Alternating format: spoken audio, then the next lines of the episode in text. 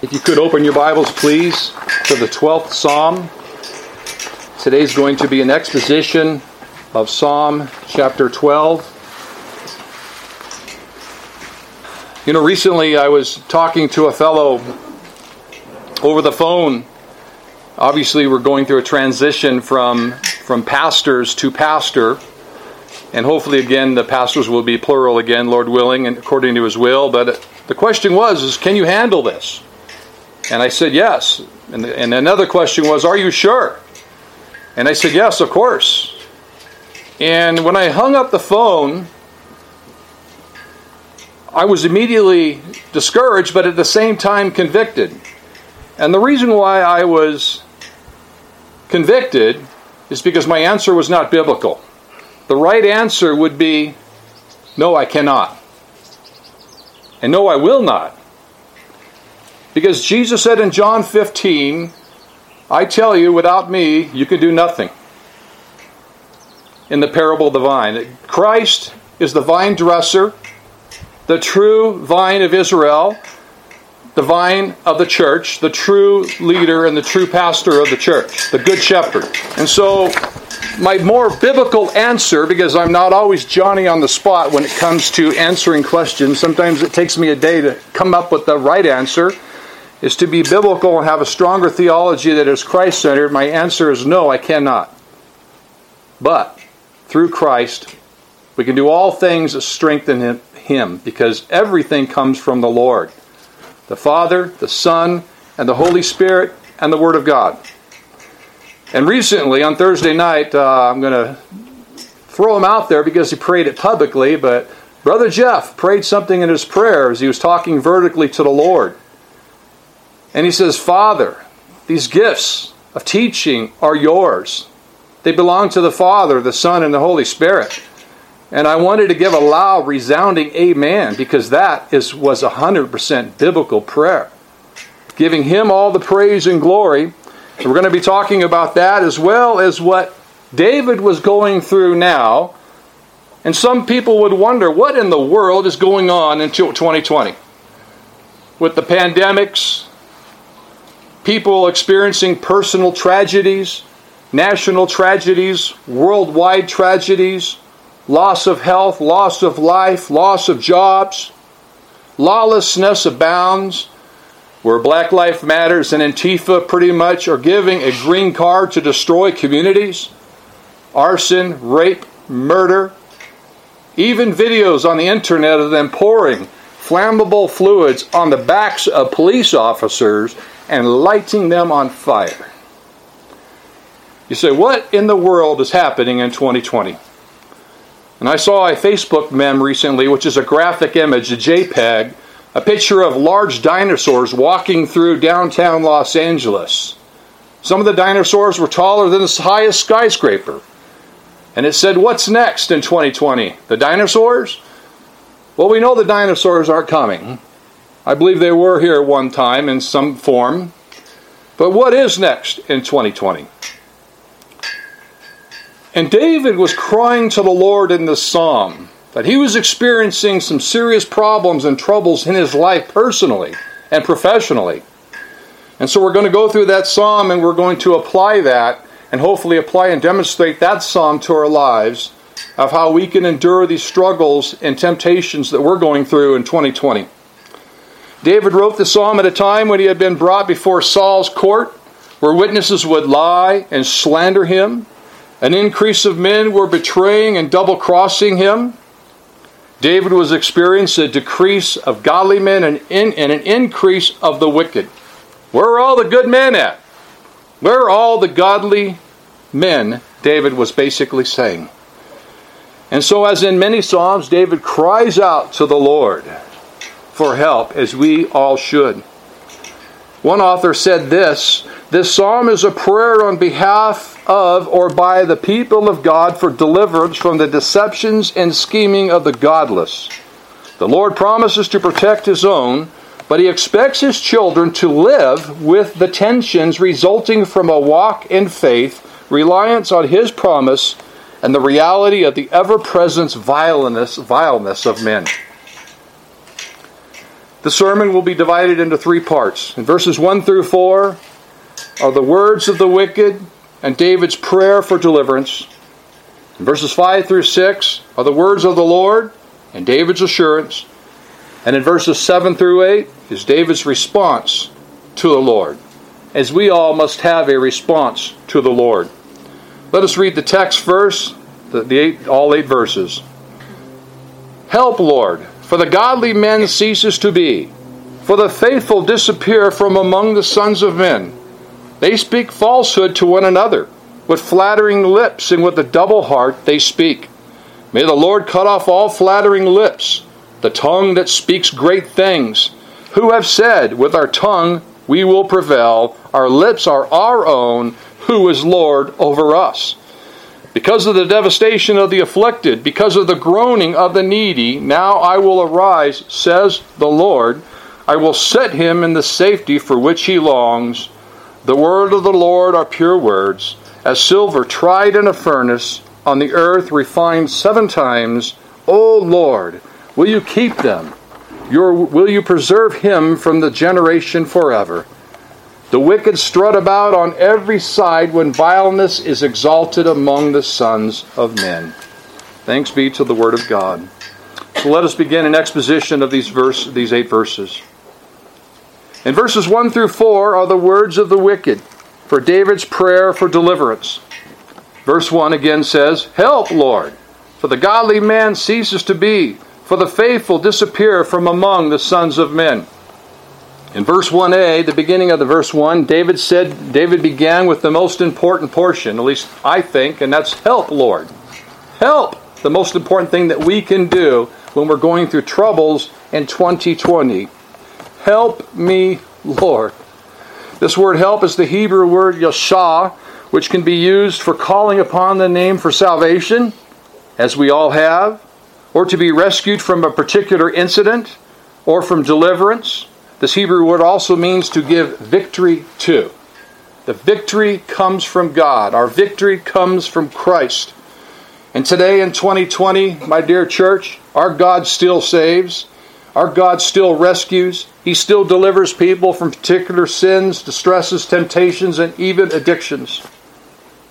I remember on November fourteenth, nineteen ninety-one was my first time crying out those words, Help God, or Help me, Lord, during a bloody gun battle at a church of all places.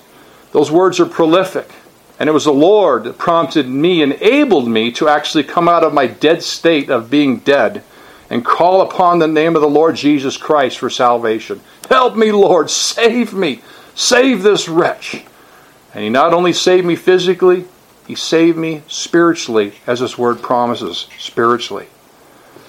And later, after salvation, in other similar situations, the Lord has saved me from near, near-death uh, situations. And all of us here in this church have experienced situations in our life where He answered our prayer, Lord, help me. Help, God. Save me. Deliver me. Help me, God. And He does, according to His will and His timing. In verse one b, David expands his plea from help, Lord, to for the godly man ceases to be. We don't need to tell God what's going on. He already knew this. God's all-knowing. He already knew that the godly man ceases to be. But He does want to hear from us. He does want to, us to talk to Him. That's what prayer is, is talking to God, to the Father, through the Son, and the Holy Spirit. David noticed that the true men of God were farther and fewer between. And when and he was standing, nobody else was standing with him. They were flinching in the face of adversity. They were cowering. They were becoming cowards rather than godly men or godly women. David felt betrayed by his own men and no doubt his own friends too. This is why I'm so convinced that an intense increase of God's judgment upon America, and perhaps even a purging of the church, or maybe even a persecution of His church, will help weed out the chaff so that we will know who the true man of God is, so that we know who the true woman of God is. Like David then, we will be able to better discern the tare from the wheat.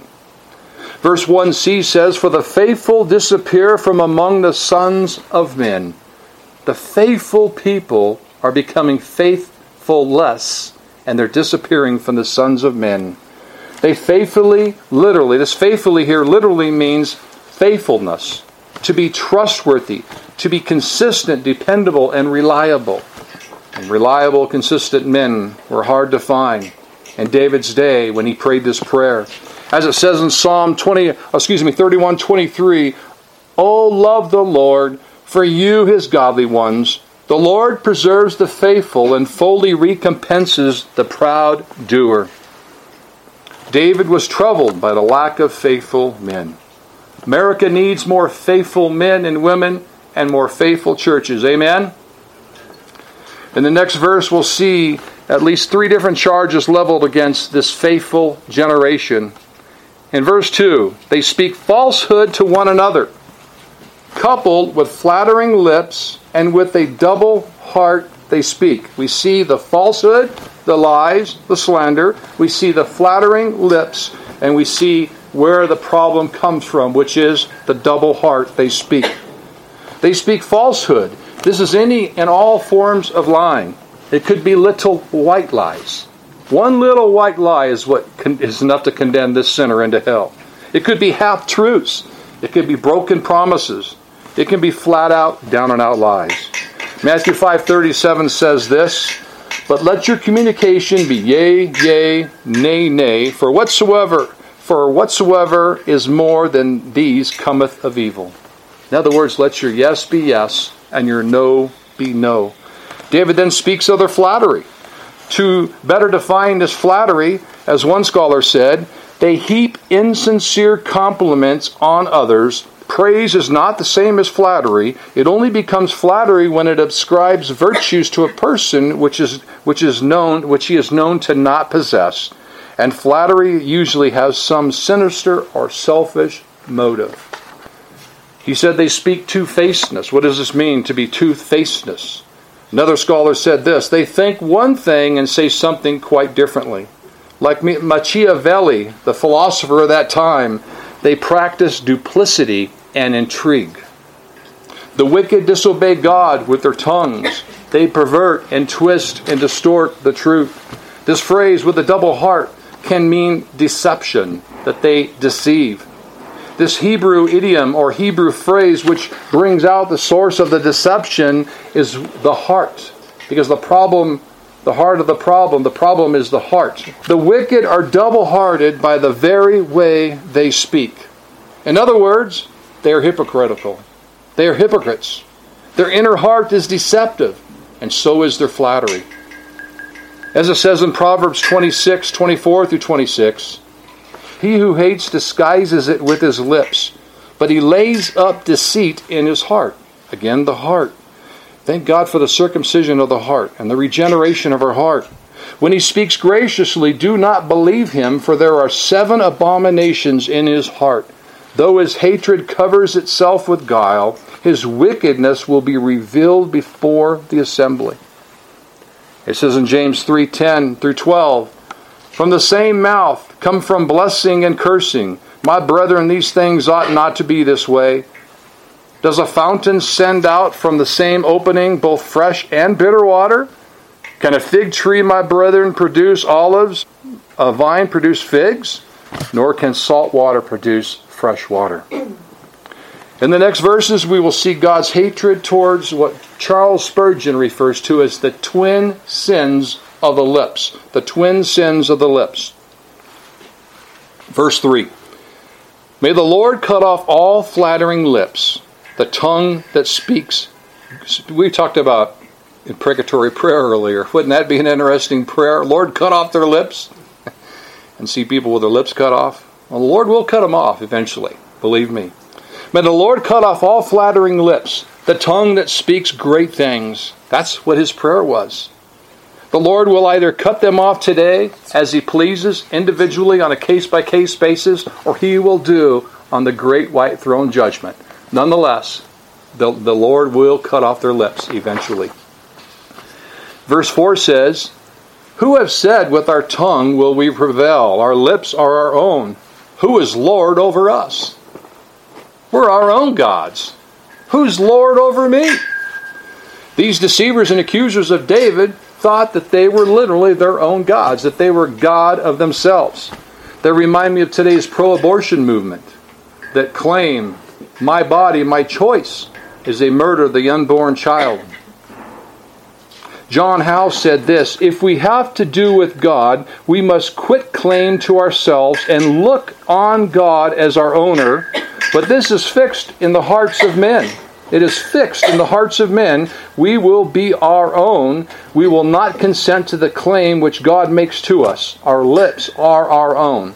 Wicked men might as well say the same thing of their whole selves. Our bodies, strength, time, parts, et cetera are our own, and who is Lord over us?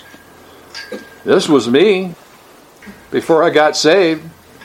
And guess what, church? This is me still today if I wallow in that sin and don't repent.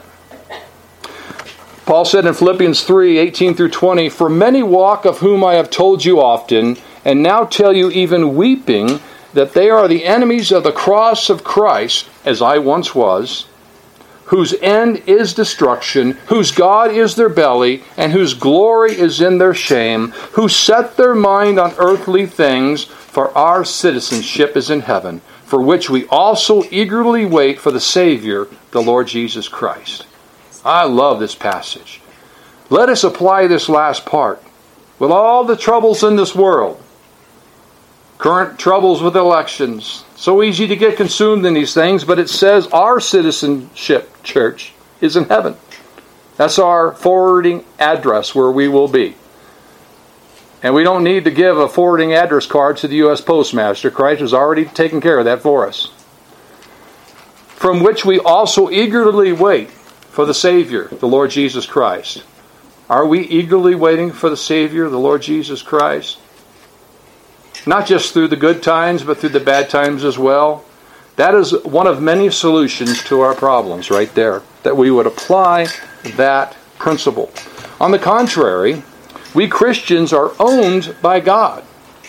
Our bellies aren't here to serve ourselves. We are owned by God. We are bought with a price, purchased with His only Son's blood. Therefore, we are God's property. David Dixon said this, from the faults of the wicked, we must learn three contrary lessons, to wit. One, that nothing which we have is our own, but two, whatsoever is given to us of God is for service to be done in Him. Three, that whatsoever we do or say, we have a Lord over us to whom we must be answerable when He calleth us to account. Close quote. When He calleth us to account, which one day He will. This chapter now transitions from prayer in verses one through four to promise in verse five, where God Himself responds to David and speaks out. In verse five, God said, because of the devastation of the afflicted, because of the groaning of the needy, now I will arise, says the Lord. This is God speaking to David audibly. It's been said that though He doesn't speak to us audibly today, but if you want to hear God speak audibly, if you want Him to speak audibly, read the Word of God aloud. If you want God to speak to you, period, read the Word of God. And read it aloud, and He will speak to you audibly. Because of the devastation of the afflicted, because of the groaning of the needy, God says, now I will arise. He will arise in His time, in His will, in His providence, because He is sovereign. He's in charge of everything. The thermostat, the clock, everything. Thus saith the Lord, I will set him in the safety for which he longs. That God will set him in the safety for which he longs. Here the Lord answers the cry of the needy. He answers the cry of David, even as He promised. He hears their groaning and prepares Himself to act on their behalf. Similarly, in Isaiah thirty-three, beginning with verse ten, now I will arise, says the Lord. Now I will be exalted. Now I will be lifted up. You have conceived chaff. You will give birth to stubble. My breath will consume you like a fire. The peoples will be burnt to lime like cut thorns which are burned in the fire. Moving on, next we will see David's response and the solution to this problem. Verse six. I'm going to zoom in a little bit on verse six, because it talks about something that is so important to us, the Word of God. The words of the Lord are pure words, as silver tried in a furnace, on the earth refined seven times. In verse six a, he said, the words of the Lord are pure words. They're not just words.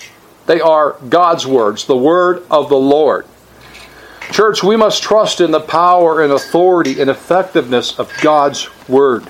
Bible teachers, Bible scholars, theologians, and pastors must attribute our gift of teaching to the Lord, as Jeff did Thursday night in his prayer, as well as the knowledge that he gives to us, that he gives us the knowledge, and all of those things that we acquire from him. Though I fall short, I don't like phrases anymore, such as this, he's a good teacher, or he's my favorite scholar, or he's a good scholar, or he's a great theologian, he's my favorite apologist, et cetera, et cetera. We all we all have our excuse me our people that we are fans of, but I just want to point to the greatness of the Godhead. I just want to point to the greatness and goodness that the most my most favorite is the Father, the Son, the Holy Spirit, and His Word. God is a jealous God, and so we must refrain from pastoral idolatry. And when we do commit it, we must repent from pastoral idolatry. Every man fails and errors in their teachings, but the Word of God says it is pure and flawless. The Word of God. When the Word of God is preached from whoever leads worship service, that is pure, flawless, perfect, the Word of God. There's no error whatsoever, but the minute we do an exposition of God's Word, as I am today, I can insert error into the Word of God if I'm not careful. And I have before. But thanks God to repentance. In the following passage, you will see the Trinity as the author and distributor of the gift of teaching. Jesus said in John fourteen, twenty-five through twenty-six, listen to the Godhead here, the Trinity. These things I have spoken to you while being present with you, but the Helper, the Holy Spirit, whom the Father will send in my name, He will teach you all things, and bring to your remembrance all things that I said to you. And so His Holy Spirit is our helper. In the Greek, His Holy Spirit is our parakletos, as He transforms and empowers and teaches His people. On my best day, when I'm at the top of my game, just like was in a phone call yesterday, not on the top of my game. It took this guy twelve hours to figure it out of what was wrong with my answer. On the on my best day, when I'm at the top of my game, and have my most intellectual thoughts and strengths, which is very rare these days, I am nothing but a fool for Christ. I am nothing but excrement in God's hand. Let me tell you a story about the spoon, the worm, and the maggot. We've all heard the cliche, I'm nothing but a spoon in God's hand. I've said it for many years. The question is, do we really mean that? And then I changed it to, like David's words, I'm nothing but a worm in God's hand. And then I realized, a worm has an ecological purpose. Worms are the good guys. I like worms, especially when I'm fishing. And then I realized, I'm nothing but a maggot in God's hand, even on my best teaching day. But then I realized a maggot has a threefold good pur- a threefold good purpose. They have a scientific purpose. We've also learned that they have a medical and a forensic purpose. And so the truth is, a better description of what Bill Retz is, on my best preaching day, I am nothing but excrement in God's hands. Dear church, that is the truth. That is the truth. My preaching, teaching, evangelism, apologetics, and, and uh, polemics are all futile, and perhaps even idolatry, if I'm not using and trusting in God's Word as my primary instrument. If I'm not trusting in the Father, the Son, the Holy Spirit, and His Word. And as I shared with you guys in an email, and I'm going to make this as a matter of record in the sermon, I shared this with an email regarding an outreach that Brother Steve and I did at Planned Parenthood. And I said this in the email, and I mean it, folks. Through all of my evangelism and or apologetic efforts, I've never been successful in getting a sinner to repent, convert, or change their mind otherwise, because it is God who does this, not me. I'm nothing but a worm in His hand. Let us boast one hundred percent in Him and not in ourselves. As John Calvin said, and I quote, "Only those who have learnt well to be earnestly dissatisfied with themselves and to be confounded with shame at their wretchedness truly understand the Christian gospel." Close quote. Church, let us never forget the two pillars of our Reformation, sola scriptura and soli dea gloria. As one author said, "The assurance of the godly ultimately lies in God's promises. His words, or promises, are pure and flawlessness, refined like silver that has been subjected to a sevenfold process of purification, over against the lies, deceptions, false honesty, treachery, perverse speech, and scheming of the wicked is God's word. The Old Testament is full of His promises which have been confirmed by our Lord." End of quote. And it's not a coincidence. As I mentioned when I read the New Testament reading today, is not a coincidence. It was very providential that today's reading just happened to land, just happened to land on First Corinthians chapter one, which basically says, in our most best day, our abilities are foolishness. They're, they're nothing but we're fools for Christ. That it all points to the Father, the Son, and the Holy Spirit and His Word as what is worthy of praise and not of ourselves. Moving forward, God never breaks His promises. It says in Second Corinthians one twenty, "For all the promises of God in Him are yes, and in Him amen to the glory of God through us." Let's take a brief look at a handful of verses that describe God's Word. This is only scratching the surface, as all of you already know. These are just some that I came up with. Hebrews four, eleven through thirteen says, Therefore let us let us therefore be diligent to enter the rest, lest anyone fall uh, anyone fall according to the same examples of disobedience. Listen to this. For the word of God is living and powerful and sharper than any two-edged sword, piercing even to the division of soul and spirit, and of the joints and marrow, and is a discerner of the thoughts and intents of the heart. And there is no creature hidden from His sight, but all things are naked and open to the eyes of Him to whom we must give an account. Psalms eighteen thirty. As for God, His way is blameless. The word of the Lord is tried. It is a shield to all of us who take refuge in Him. Psalm one nineteen, one forty. Your word is very pure, therefore your servant loves it. Matthew four, four. But He answered, It is written, Man shall not live by bread alone, but by every word that comes from the mouth of God. Psalm one nineteen, one oh five. Your word is a lamp to my feet and a light to my path. John one, one. In the beginning was the Word, and the Word was with God, and the Word was God. And then when you drop down to verse fourteen, And the Word became flesh and dwelt among us. God got skin on and dwelt among us. Second Timothy three, sixteen through seventeen. All Scripture is breathed out by God, breathed out by God, and is profitable for teaching, for reproof, for correction. Ooh, that hurts, doesn't it? And for training in righteousness, that the man of God may be competent, equipped for every good work. A real Christian will subject themselves to teaching, to reproof, to correction, and training in righteousness, which is discipleship. And I'm glad this is a church that does. Amen? Matthew twenty-four, thirty-five. Heaven and earth will pass away, but my words will not pass away. Isaiah forty-eight. The grass withers, the flower fades, but the word of God will stand forever. Romans ten, seventeen, so faith comes by hearing, and hearing through the word of Christ. Isaiah fifty-five, eleven, so shall my word be that goes forth from my mouth. It shall not return to me void. Me, me, me, God, God, God, Christ, Christ, Christ. But it shall accomplish what I please, and it shall prosper in in the thing for which I sent it.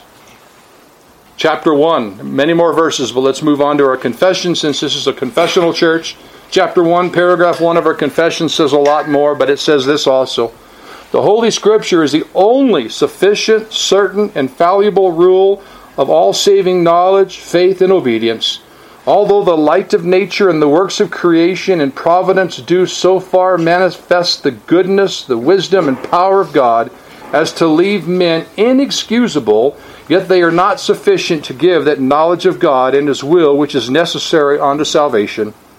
Therefore it pleased the Lord at sundry times and in diversified manners to reveal Himself and to declare that His will unto His church, and afterward for the better pre- preserving and propagating of the truth, for the more sure establishment and comfort of the church against the corruption of the flesh and the malice of Satan and of the world, to commit the same wholly unto writing, which makes the Holy Scriptures, the Holy Scriptures to be the most necessary, to be most necessary, those former ways of God's revealing His will unto His people being now completed. Amen. Question four of uh, Baptist Catechism says, what is the Word of God?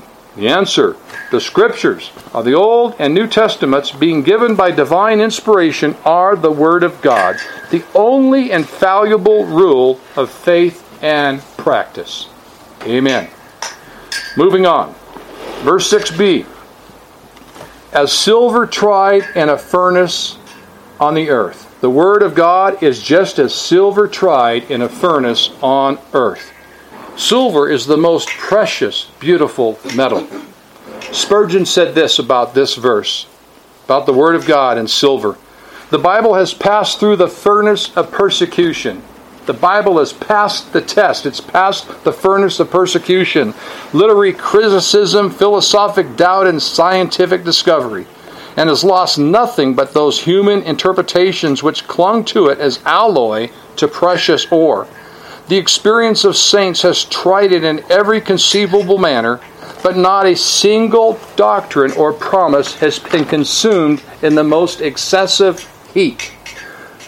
What God's Word are, the words of His children should be. If we would be godlike in conversation, we must watch our language and maintain the strictest purity of integrity and holiness in all our communications. End of quote. Verse six c says this. The Word of God was refined seven times. Not just once, not just to the perfection, but refined seven times. This word seven means the number of perfection or the number of completion, meaning that the Word has been completed and perfected seven times. It is perfect, infallible, unadulterated, sufficient, without error. As W S Plummer said, God's Word are pure from all error, all mistake, all equivocation, all deception, all encouragement to sin, all weakness. Think about that. I've never even heard of that before. That God's Word keeps us from all encouragement to sin. Well, we already knew that, but I've never heard it phrased like that. There's nothing in the Word of God that would encourage us to sin. But the Word of God discourages from sin. Amen? Church, God's Word is the only ink on pages that is supernaturally alive. Now that we've heard God's response to David in verses five through six, next in seven through eight is David's response to the Lord, as we all must respond to the Lord in prayer, according to His Word. Respond to the Lord of what His Word of God says to us, as God speaks to us through His Word. Verse seven, You, O Lord, will keep them. You will preserve him from this generation forever. In response to the assurance of God's Word, the psalmist brings his lament to a peaceful conclusion. Regardless of the circumstances, no matter how far the wicked may seem to prevail, God will guard His own people. He keeps them safe from the wicked.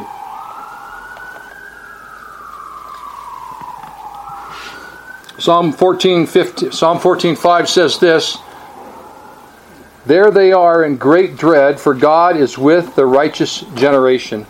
Psalm thirty, verse eleven through fourteen says, There is a kind of man who curses his father and does not bless his mother. There is a kind who is pure in his own eyes, yet is not washed from his filthiness. There is a kind, oh, how lofty are his eyes, and his eyelids are raised in arrogance. There is a kind of man whose teeth are like swords, and his jaw teeth like knives, to devour the afflicted from the earth and the needy from among men. Have you ever known one of those kinds of men or kinds of women? Matthew seventeen seventeen says, "And Jesus answered and said, You unbelieving and perverted generation, How shall how long shall I be with you? How long shall I put up with you? Bring me here to me." This next pa- this next verse continues to sound more like Antifa or Black Lives Matter today. Riots seeing all over this nation.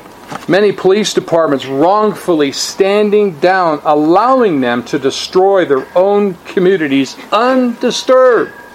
But thanks be to God, there's sheriffs like, I don't want to get political here, but Polk County, Florida, just announced they started legislation statewide, and there's new legislation going through Florida where it's going to make it a felony to stand in the roadway and block cars. Strong prison sentences to anybody that does these things in the name of a First Amendment. Thank God Florida is leading our nation in that area. But verse eight says this. Check this out. This sounds like Antifa. The wicked strut about on every side when vileness is exalted among the sons of men. One scholar said this of verse eight. Instead of godliness, vileness is exalted.